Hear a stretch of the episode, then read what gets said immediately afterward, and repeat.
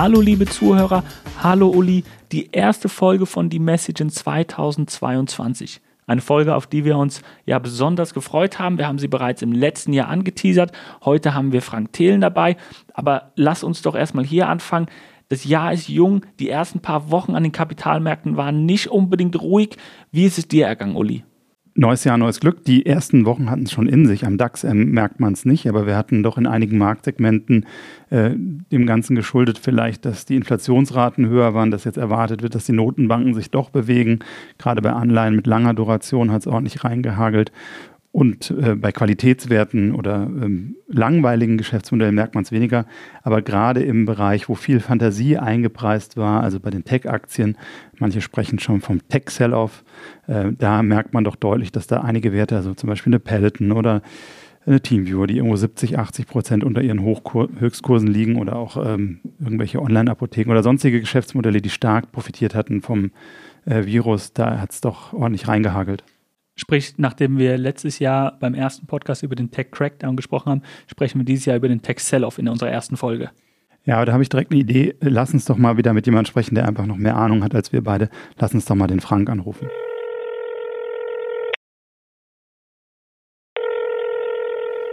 Hallo und herzlich willkommen, Frank Thelen. Schön, dich heute bei unserem Podcast Die Message dabei zu haben und etwas tiefere Einblicke in deine Investmentwelt und deine Investmentphilosophie zu bekommen. Wir werden etwas näher über das Thema Kryptowährung und Blockchain sprechen und auch das Thema Regulierung und Infrastruktur für digitale Assets diskutieren. Aber lass uns doch vorne anfangen. Wie bist du ins Jahr gestartet und was sind aktuell deine großen Projekte, auf die du dich konzentrierst? Ja, ich habe ja die, die zwei großen Themenbereiche. Das eine unser Venture Capital mit Freigeist, das andere ist 10x DNA, der, der Fonds. Und äh, eigentlich haben wir da gar nicht so einen, so einen Jahresstart gemacht, sondern haben durch äh, durchgehend quasi an den äh, Themen gearbeitet. Ähm, Gerade im, im Fondsbereich gab es natürlich die, die große Herausforderung, dass es einen gewissen Tech-Sell-Off gab. Ähm, das heißt, äh, auf der einen Seite wollten wir da auch unsere Anleger ähm, informieren, deswegen haben wir da äh, noch mehr Kommunikation gemacht. Und ähm, auf der anderen Seite schauen wir natürlich mal, welche Chancen gibt es jetzt, ähm, weil wir teilweise dann, wir sind jetzt kein Daytrader, aber nach solchen größeren Bewegungen im Markt ähm, challengen wir dann nochmal mehr, ähm, sollten wir die eine oder andere Position jetzt doch wieder aufnehmen. Und deswegen war es einfach ein, ja, ein intensiver Start. Vielleicht bevor wir auf so Themen zu sprechen kommen, ich glaube, du als Person, äh, wahrscheinlich äh, fast ein Bekanntheitsgrad wie Angela Merkel durch die Höhle der Löwen oder viele Leute kennen dich zumindest. Vielleicht so Personen, Frank Thelen, äh, wo begrü worin begründet sich dein Erfolg? Also welche Habits hast du, die dich erfolgreich machen? Ich glaube, das ist dieses Wiederaufstehen, weil ähm, ich, ich, ich bin ja relativ früh auch hart gescheitert, so, so 99, 2000 mit der Bubble hatte ich ein Startup und das ist, wollte man eigentlich in die Börse bringen, dann habe ich dummerweise dafür einen größeren Betrag äh, persönlich äh, gebürgt. Und dann ähm, ja, stand ich wirklich vor der privaten Insolvenz, sehr unschöne Zeit. Und ich bin halt aufgestanden, habe weitergemacht. Und wenn man, glaube ich, einmal, vielleicht habe ich auch beim Skateboardfahren gelernt, wenn man lernt, dass Misserfolge dazugehören und, und dass man dass alle hinfallen fallen. Das war für mich auch, glaube ich, echt ein großes, äh, großes Learning nochmal. Immer wenn man mit, ich mit großen Persönlichkeiten sprechen darf, kennt man die als die große, erfolgreiche Persönlichkeit. Aber die Story dahinter, wenn man dann die Person besser kennenlernt, ähm, ist oftmals, dass da auch echt harte Rückschläge äh, dazugehörten, dass die halt weitergemacht haben, neue Wege gefunden haben. Teilweise haben die Rückschläge dann sogar ähm, sie erst dazu befähigt, so, so eine erfolgreiche Person zu werden. Und das glaub, vielleicht, wenn man sagt, mein Erfolgsgeheimnis, äh, aber äh, das ist sicherlich eine Eigenschaft, glaube ich, kann man fair sagen, die ich habe. Äh, ich kann einstecken und äh, dann, dann aufstehen und, und weitermachen. Mhm. Immer weitermachen. Immer wieder, wie der Kölner sagt. immer wieder, genau. Es hätte noch immer Jodje Jange, sagen wir im Rheinland. Was war dein größter Misserfolg? Du hast schon Misserfolg selber angesprochen. Was war dein größter Misserfolg? Das ist so typisch deutsch, so eine Frage vielleicht. Aber ich glaube, du hast schon eben diesen amerikanischen Tilt mit dem immer wieder aufstehen, immer weitermachen. Ich sag mal, in anderen Ländern, das ist ja das, was in Deutschland auch fehlt, diese VC-Mentalität oder viel mehr Wagniskapital, einfach Misserfolg zuzulassen. Das ist irgendwie bei den Deutschen nicht so in den Genen. Wenn man einmal gescheitert ist, hat man so ein Stigma. Das ist, glaube ich, in Amerika komplett anders. Ähm, aber was war dein größter persönlicher Misserfolg und was waren die Erkenntnisse daraus? Ich glaube schon, dass mein größter persönlicher Misserfolg auch die, diese erste Pleite war, ne? wo ich dann auch leider fein für relativ viel Geld ähm, gebürgt habe. dann meine Eltern äh, sehr, sehr, sehr schockiert waren, ähm, weil auf einmal halt große Beträge im Spiel waren, die ich bezahlen sollte und ich einfach ich oder meine Familie gar nicht leisten konnte. Und dann habe ich mich quasi der Wand so gesehen und gesagt, okay, du bist äh, A, keine Ahnung, wie ich das jemals irgendwann bezahlen soll. B, du bist der Verlierer, ne? also weil deine Eltern haben dich ähm, großgezogen, haben alles für dich bezahlt und haben versucht halt irgendwie dich ins Leben zu schubsen sozusagen. Ne? Das Erste, was du machst, ist irgendwie direkt unterzugehen. Ähm, und das war schon, genau, es war einfach eine, eine blöde, ähm, eine, eine, blöde Situation. Und ich kann euch sagen, auch in Deutschland, ähm, danach habe ich ja, ich habe ja noch viele Fehler gemacht und werde auch wahrscheinlich noch viele Fehler machen. Ähm, danach bin ich zum Beispiel, obwohl ich schon recht erfolgreich war und auch dann, dann finanziell unabhängig war, habe ich nochmal ein relativ gro für Deutschland relativ großes Startup gebaut. Da ging es darum, so eine, so eine Dokumenten-App zu bauen, die aus allen Bereichen, also dann E-Mails, dann Dropbox, dann Google Drive und so weiter, die, die, Dokumente zusammenzieht, dann intelligent erkennt, was ist eine Rechnung, warum sie bezahlt werden, was ist ein Vertrag und so weiter. Und das ist natürlich auch, auf der einen Seite kann ich ja auch Marketing, ähm, äh, ist dann relativ laut gegen die Wand gefahren und ähm, das habe ich dann auch äh, hoffentlich immer ehrlich vernünftig gesagt, aber da gab es dann auch Leute, die das dann nutzen wollten, um mich aus anderen Themen rauszudrängen und zu sagen, hey, hast du das hier schon gesehen? Guck mal, wie viel Geld der verloren hat. Ich weiß gar nicht, ob der, ob der noch lange existiert und so. Also äh, ist natürlich, betrifft nicht alle Leute, aber es gibt in Deutschland schon auch diese Mentalität, äh, wenn man, wenn man, wenn man scheitert mit einem Projekt, ähm, dass da viele Leute Freude dran finden und ähm, ja, dass, dass weniger gesehen wird, hey, der hat versucht, der hat versucht, irgendwas was zu ändern. Und ich glaube, nicht alle, aber der ein oder andere muss da auch noch an seiner Mentalität äh, in Deutschland arbeiten. Ja. Jetzt wollen wir ja gar nicht zu sehr über deine Misserfolge ja, nur genau. sprechen, aber man, es ist eben auch schön zu hören, dass es nicht bei jedem einfach immer nur gut und rund Nein. läuft, sondern eben, dass man aus diesen Misserfolgen auch lernen kann. Du hast ja jetzt äh, in 2020 hast du mit ein, ein paar anderen VC-Gründern, VC-Unternehmen ähm, das 10x DNA Disruptive Technologies Fonds auch gestartet. Ähm, du hast auch eben gerade über den, den Tech-Sell-Off gesprochen, den in den letzten paar Wochen einfach stattgefunden hat. Hat ja. euch der dazu bewegt, etwas im Portfolio anzupassen, zu ändern oder eher darin bestärkt, dass, okay, es gibt diesen Sell-Off, aber wir wollen immer noch diese Growth-Unternehmen fokussieren, die wir auch vorher im Portfolio hatten? Ähm, das oder so, sorry, wir wollten niemals unsere Strategie anpassen, aber man, man überlegt dann zum Beispiel, ich mache jetzt ein Beispiel, ja, also auch alles keine Anlageberatung hier, ähm, ein Shopify zum Beispiel, ne? also war, fanden wir, ist ein super Unternehmen, ähm, toller Gründer und so weiter, aber es war halt 60 Mal Umsatz, nicht, nicht Profit, war uns zu teuer. Sowas schaut man sich dann an ähm, passt es jetzt, weil weil es halt jetzt halbiert ist und äh, können wir damit leben und vielleicht hat es sich sogar in den letzten zwei, drei Monaten noch besser entwickelt, als wir das gesehen hatten. Das heißt, äh, unsere Strategie ist 100 Prozent ganz klar definiert und also ich kann mir auch nicht vorstellen, wann und wie wir die ändern würden. Das würden wir natürlich unseren Anlegern dann vorher mitteilen. Ziemlich sicher für lange, für eine sehr lange Zeit oder für immer ist das unsere Strategie, in High Growth, disruptive Unternehmen zu investieren. Aber nach so einem Sell-off genau das schaut man sich an, gibt es auf einmal Unternehmen, die uns vorher zu teuer waren, die wir dann doch noch äh, in unser Portfolio aufnehmen. Bisher, ich muss nachdenken, ich glaube, bisher haben wir keine Änderung vorgenommen, aber wir schauen uns das wirklich äh, auch heute Nachmittag wie immer wieder an. Gibt es doch jetzt andere noch Opportunities? Bisher ähm, ist das Portfolio geblieben, äh, wie es auch vorher war. Und die Unternehmen, die wir in dem äh, Portfolio haben, das legen wir auch offen nicht tagesaktuell, aber immer, äh, äh, weiß nicht, alle zwei, drei Wochen aktualisieren wir das Portfolio, kann man sich auf 10x10a.com ansehen, sind wir ganz transparent. Sind wir mehr als zufrieden, äh, wie sich die Unternehmen intern entwickeln? Klar, jetzt kann man natürlich sagen, die Kurse nicht, also absolut, das ist, äh, ist einfach nicht schön. Ähm, aber wenn ich mir, wenn wir uns anschauen, in wen haben wir investiert und wie haben sich die Sachen äh, entwickelt, dann äh, überperformen die Unternehmen sogar ein Thema, welches ja in der Investmentwelt sehr häufig und nicht nur in der Investmentwelt eigentlich diskutiert wird, ist dieses Thema Blockchain. Wie ist deine Meinung im Bereich Kryptowährung, Blockchain auch für die Zukunft? Weil ihr habt es ja auch im Portfolio mit Coinbase, Bitcoin, Ethereum. Absolut, genau. Bei uns ist ähm, Krypto ein wahrscheinlich für sogar ein, ein unseren Fonds relativ groß. Also ich glaube, wahrscheinlich gibt es keinen anderen Fonds, der, der so viel ähm, Krypto mit abbildet. Es gibt ja auch äh, zum Beispiel ein gutes Produkt von Jan Beckers, einen reinen Kryptofonds. Ähm, aber wenn ich jetzt mal an so generelle Technologiefonds, wahrscheinlich haben wir sogar echt sehr viel Krypto.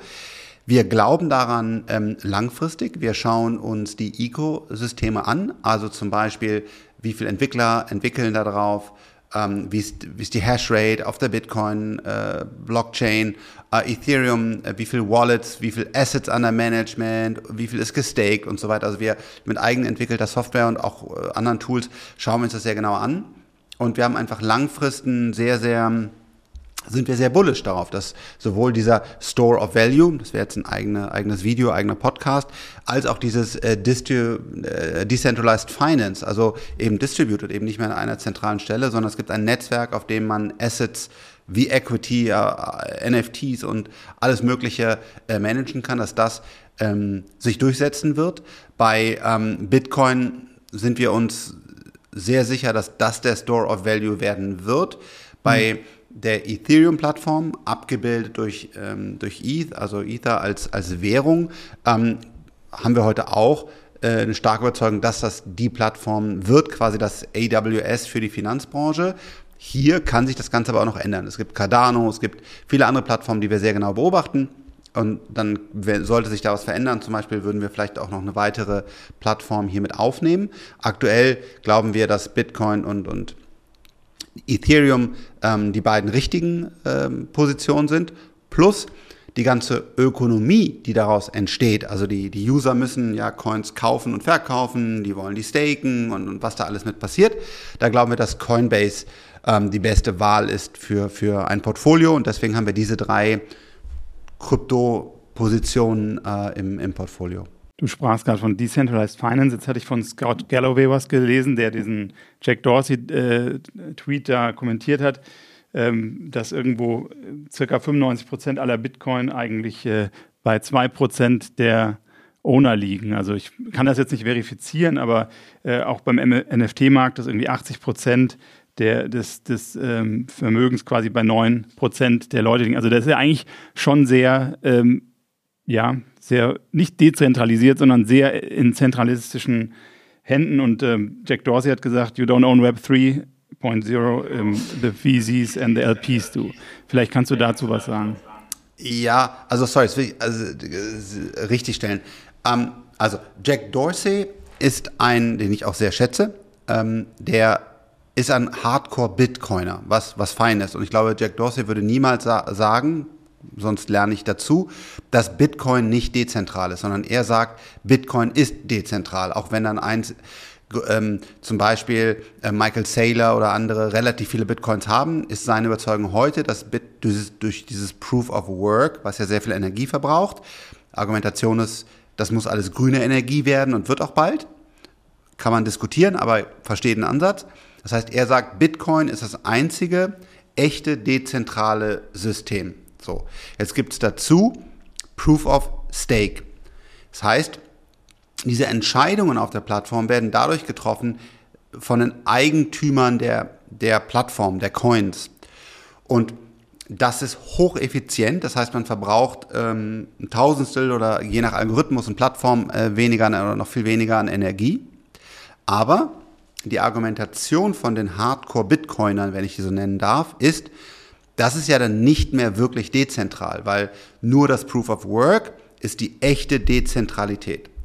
Dem, ich verstehe den Gedanken und auch gerne auf meinem Podcast habe ich da äh, stundenlang drüber philosophiert mit verschiedenen Experten. Ich verstehe den Gedanken und kann da, kann das nachvollziehen. Meine endgültige Überzeugung in der Praxis reicht die Dezentralität, die wir dort in den Plattformen sehen. Und wir sehen zum Beispiel bei Nano, einer Plattform, die das sehr, sehr gut gemacht haben. Das heißt, die haben genau diese Stakes am Anfang äh, sehr, sehr, sehr breit und sehr klein verteilt. Und wir werden Celo und andere machen das auch sehr gut. Und äh, ich glaube auch, Ethereum hat einen richtigen Ansatz.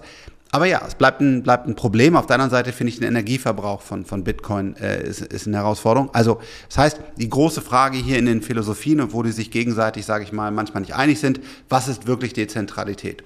Das Dritte, Web 3.0, das versuchen uns jetzt die Venture Capitalisten so zu verkaufen, dass sie sagen, haha, guck mal, wenn das alles dezentral ist, also nicht mehr YouTube, Google owns, Twitter, Twitter owns, sondern wir haben ein Decentralized Video Streaming, ein Decentralized ähm, Social Netzwerk, dann haben wir doch alle, partizipieren wir doch alle daran. Das doch, gehört doch dann allen, dann können alle Coins, Coins bekommen und das ist die wunderschöne neue Welt. Ich verstehe auch diesen Gedanken und kann ihn nachvollziehen. Aber ob er in der Praxis wirklich so funktioniert oder ob nicht am Ende des Tages die Silicon Valley Investoren doch wieder die sind, die die Coins oder Sonderrechte auf diesen einzelnen Plattformen haben, das kann man ja alles hinterlegen, das wird die Zukunft zeigen.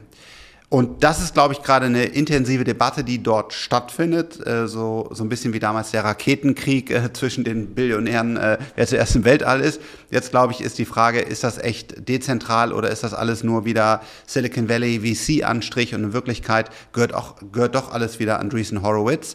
Ähm, das finde ich eine super spannende Debatte, da schaue ich von außen äh, zu. Ähm, aber genau, ich glaube, für uns, für einen Fonds, habe ich ja gerade gesagt, wo wir, äh, wo wir da stehen, das muss man auch sehr genau beobachten, weil die Frage ist, welche Plattform setzt sich wo durch und ist dann was äh, zentral oder dezentral und, und wie schätzen wir da die, die Adoption und die Player in dem einzelnen Feld, Feld ein?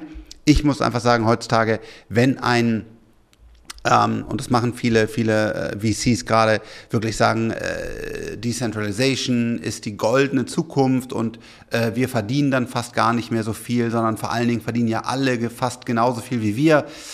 Da muss man einfach ein Fragezeichen dran machen erstmal und das sehr kritisch prüfen äh, und dann das Netzwerk jeweils verstehen. Ich würde gerne noch einen Schritt weitergehen. Dann, der Uli hatte auch äh, schon vorhin das Thema NFTs genannt. Und man merkt momentan auch über diese ganzen Plattformen wie Twitter einen riesen Hype an dem NFT-Markt. Wie ist deine Meinung zu dem NFT? Mal, viele verstehen dahinter einfach nur digitale Kunstwerke. Aber wenn man tiefer reinschaut und mehr, mehr auch vielleicht dieses Web 3 mal anschaut, die Dezentralisierung, da geht es ja dann theoretisch eigentlich nur bei NFTs um Rechtevergabe.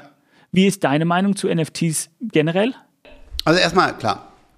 Ähm, der, der, der Hype und vielleicht auch die Substanz, kann ich nicht sagen, äh, ist sehr groß. Also wir haben zum Beispiel ähm, auch allein im Fußballbildchen, also jetzt werden manche böse sein, aber Ende des Tages sind es digitale Fußballbildchen, die, die da gehandelt werden, ähm, haben wir Milliarden an frischem Kapital letztes Jahr nur in diese Art von Startups als Investition gesehen. Also da gibt es ein echtes Business, das wächst sehr, sehr stark. Dort gibt es Interessen daran, digital das goldene Tor von Christian, Cristiano Ronaldo oder wie der heißt, oder Lukas Podolski, ich bin kein Fußballfan, äh, zu besitzen. So, und das ist real, da, da, da geht das Geld hin und her.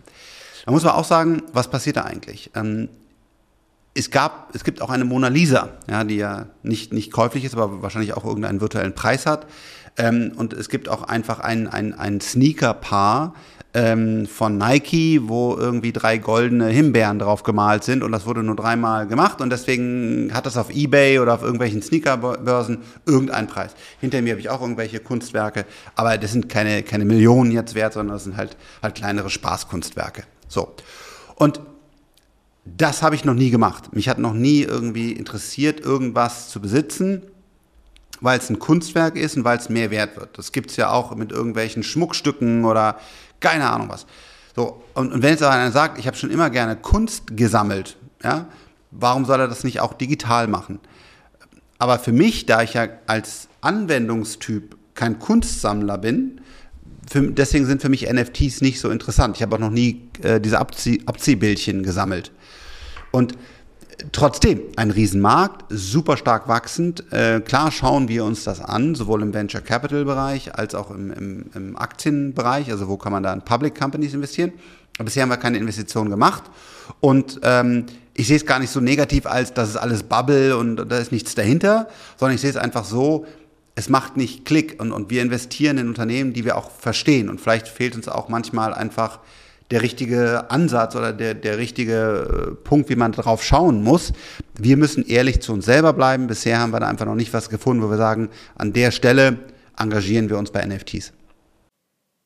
Wie siehst du die digitale Infrastruktur? Also wir haben uns auch länger darüber unterhalten, dass ja irgendwo, ich sag mal, wenn ich digitale Assets habe in Form von Bitcoin, Ether, NFTs, also die ganze in Infrastruktur jetzt weniger vielleicht für den Privaten, der kann dann irgendwo sein Wallet haben, aber ich sage auch mal für Firmen oder also auch das Thema Smart Contract, was ja vielleicht noch irgendwie kommt.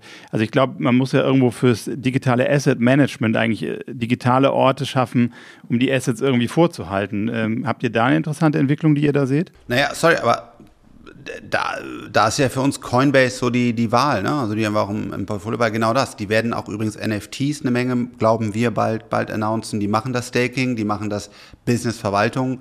Äh, wenn du dir anguckst, warten Michael Saylor und, und so weiter seine, seine Bitcoins, dann ist das genau da. Und deswegen glauben wir auch, ohne hier eine Anlageberatung auszusprechen, dass Coinbase massiv unterbewertet ist, weil es eben genau dieser Plattform-Player ist, den es braucht. Es braucht irgendjemand, der die Wallets bereitstellt, der die, der die Coins verwaltet, der das Staking macht und so weiter. Und da glauben wir, nach unserer Analyse ist Coinbase aktuell äh, die beste Wahl. Selbst in dem Bereich, wenn wir über Tokenisierung von Aktien, Anleihen, auch Immobilien sprechen, wäre da auch Coinbase the place to be? Naja, also wir haben ja gerade im, im Venture Capital Bereich leider Neufund ähm, eingestellt. Es war ja, ein, wie ich finde, ein herausragendes Unternehmen, was genau die Ethereum-Plattform genutzt hat, um ETOs zu machen, also Equity Token Offerings. Leider durch die Regulierung der BaFin und so weiter ähm, haben wir nur ein erfolgreiches Projekt durch, durchgezogen. Das ist sehr, sehr schwierig. Ähm, also es wird weitere Plattformen geben, natürlich neben Coinbase, die zum Beispiel sich darauf äh, konzentrieren. Ähm, Equity, also das, was wir heute als Aktien äh, handeln, anzubieten. Ich kann euch sagen, äh, ich kenne die Softwarearchitektur hinter den Börsen relativ gut, wegen Neufund und auch wegen anderen Themen. Die ist relativ veraltet und relativ dumm. Und deswegen ähm, hat man auch oftmals diese Delays, bevor irgendwas verbucht wird und so weiter. Ne? Also, und das wird irgendwann auf irgendeiner Blockchain laufen. Ist das die Ethereum-Blockchain? Ist das äh, irgendwas anderes? Cardano? Äh, ist whatever?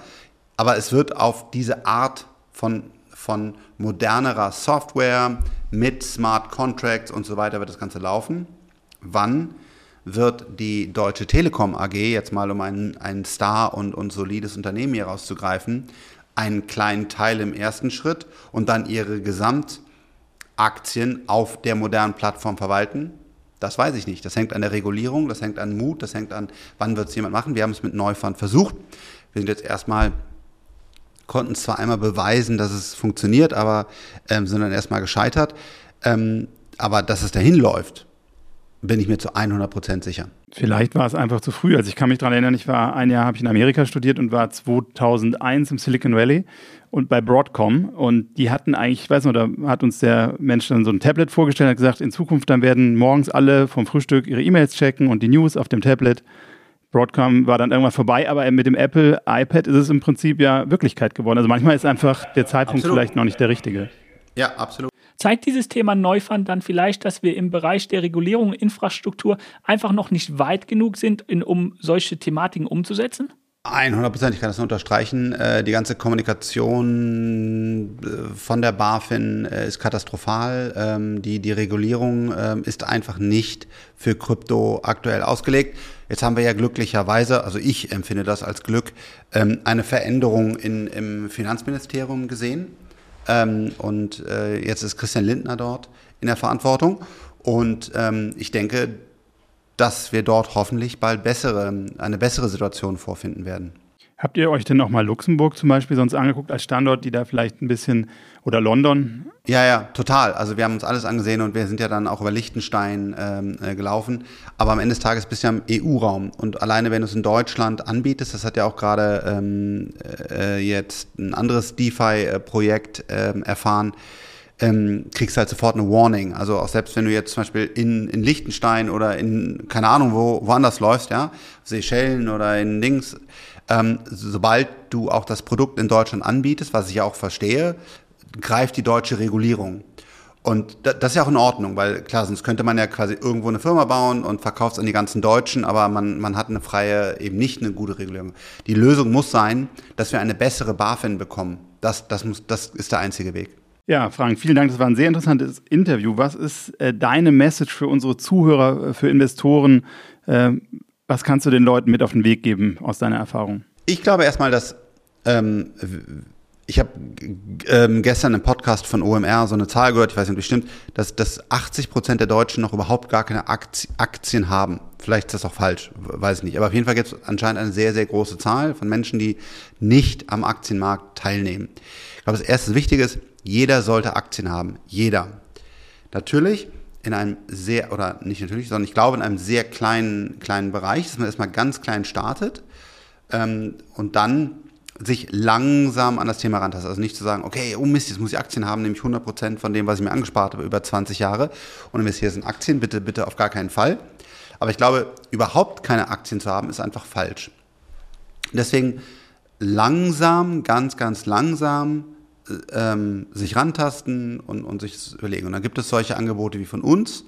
10xDNA, das ist ein gemanagter Fonds im Tech mit ganz vielen Vor- und Nachteilen. Also sehr volatil, weil Technologie, ähm, dafür aktiv gemanagt und wenn man langfristig hält, hoffentlich funktioniert er.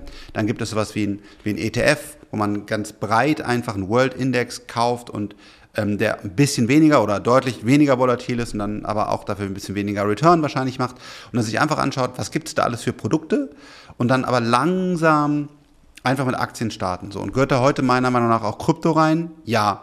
Wäre aber dann zum Beispiel durch unseren Fonds bereits abgebildet, weil es wird dann auch schwierig, wenn ich im Einzelnen sage, außer Bitcoin und, und Ethereum kann man dann auch schon gar nichts kaufen, weil da musst du ja täglich drauf, also nicht täglich, minütlich fast. Ne? Was ist, wenn jetzt Tether zum Beispiel, was wahrscheinlich noch gar nicht so viele gehört haben, aber es ist ein Riesenproblem für die Kryptoszene. Heute keins, aber vielleicht ist morgen eins. Also Krypto muss leider auch irgendwie aktiv gemanagt werden. Außer man nimmt jetzt vielleicht Bitcoin, einen ganz kleinen Teil, 0,5 Prozent seines Vermögens, das kann man wahrscheinlich eher mal liegen lassen.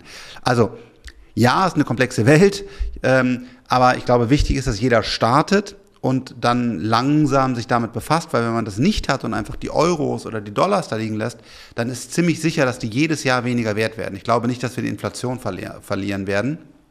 Und deswegen muss sich damit jeder befassen und ein kleinen Anteil Krypto gehört da für mich auch rein. Kurze Frage, plant ihr noch weitere Produkte, also zum Beispiel im Crypto-Space oder sowas? Mag sein, ja, absolut, ja.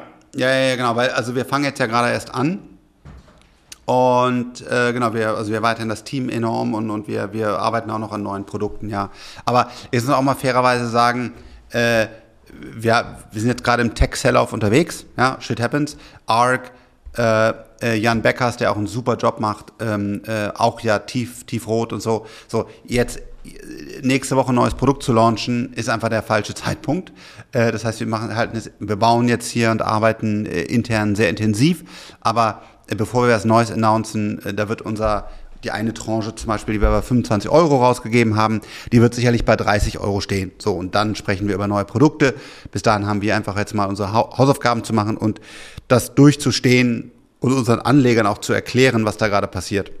Wie seht ihr das? Du hattest Shopify gesagt, äh, was ja wirklich eine super Erfolgsstory ist mit dem Tobi Lüttke da in Kanada, ja. leider nicht in Deutschland, aber das ist das Snowboarden wohl schuld. Wenn er Skateboarder wäre, vielleicht wäre es dann hier gewesen.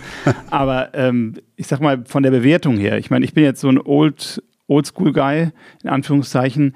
Ähm, du sagst ja 60 mal Sales, 60 mal Umsatz. Jetzt 30 aktuell, wir haben es halbiert, genau. Also wo ist für euch ein Punkt, das zu greifen? Also ich meine, ich finde es halt total schwierig, weil diese Growth-Unternehmen, du hast halt natürlich andere Metrics. Die Frage ist, wie rechnest du es in einem DCF? Ja, kann ich dir total einfach sagen. Ja. Bei uns innerhalb von drei bis fünf Jahren muss ich auf einem Gewinn-Multiple, also nicht ja. Umsatz-Multiple, Gewinn-Multiple ja. von 20 bis, also am 15 manchmal auch oder, oder bis maximal 25 sich der Aktienkurs verdreifachen können oder ja, also verdreifachen, wenn, wenn der Markt diesen, es kann ja auch sein, dass eine Aktie, warum auch immer, unter einem 20er Gewinn-Multiple als High-Growth-Stock tradet. Sehr, sehr unwahrscheinlich, aber ja. sagen, davon gehen wir aus. Ähm, dann verdreifachen sich alle Aktien, die wir haben, mindestens. Und dazu haben wir auch ganz klare Modelle. Warum jetzt müsste man ja sagen, hey, ist ja relativ safe, was ihr da macht. Warum äh, sieht das der Markt denn nicht? Weil der Markt nicht äh, A aktuell nicht akzeptiert oder einrechnet, dass das Unternehmen so weit wächst. Also wenn, wenn ich jetzt diskutieren würde, würden manche halt sagen, nee, Tesla verdoppelt sich ab jetzt nicht mehr jedes Jahr. Das haben die zwar drei Jahre gemacht, aber jetzt hört das auf.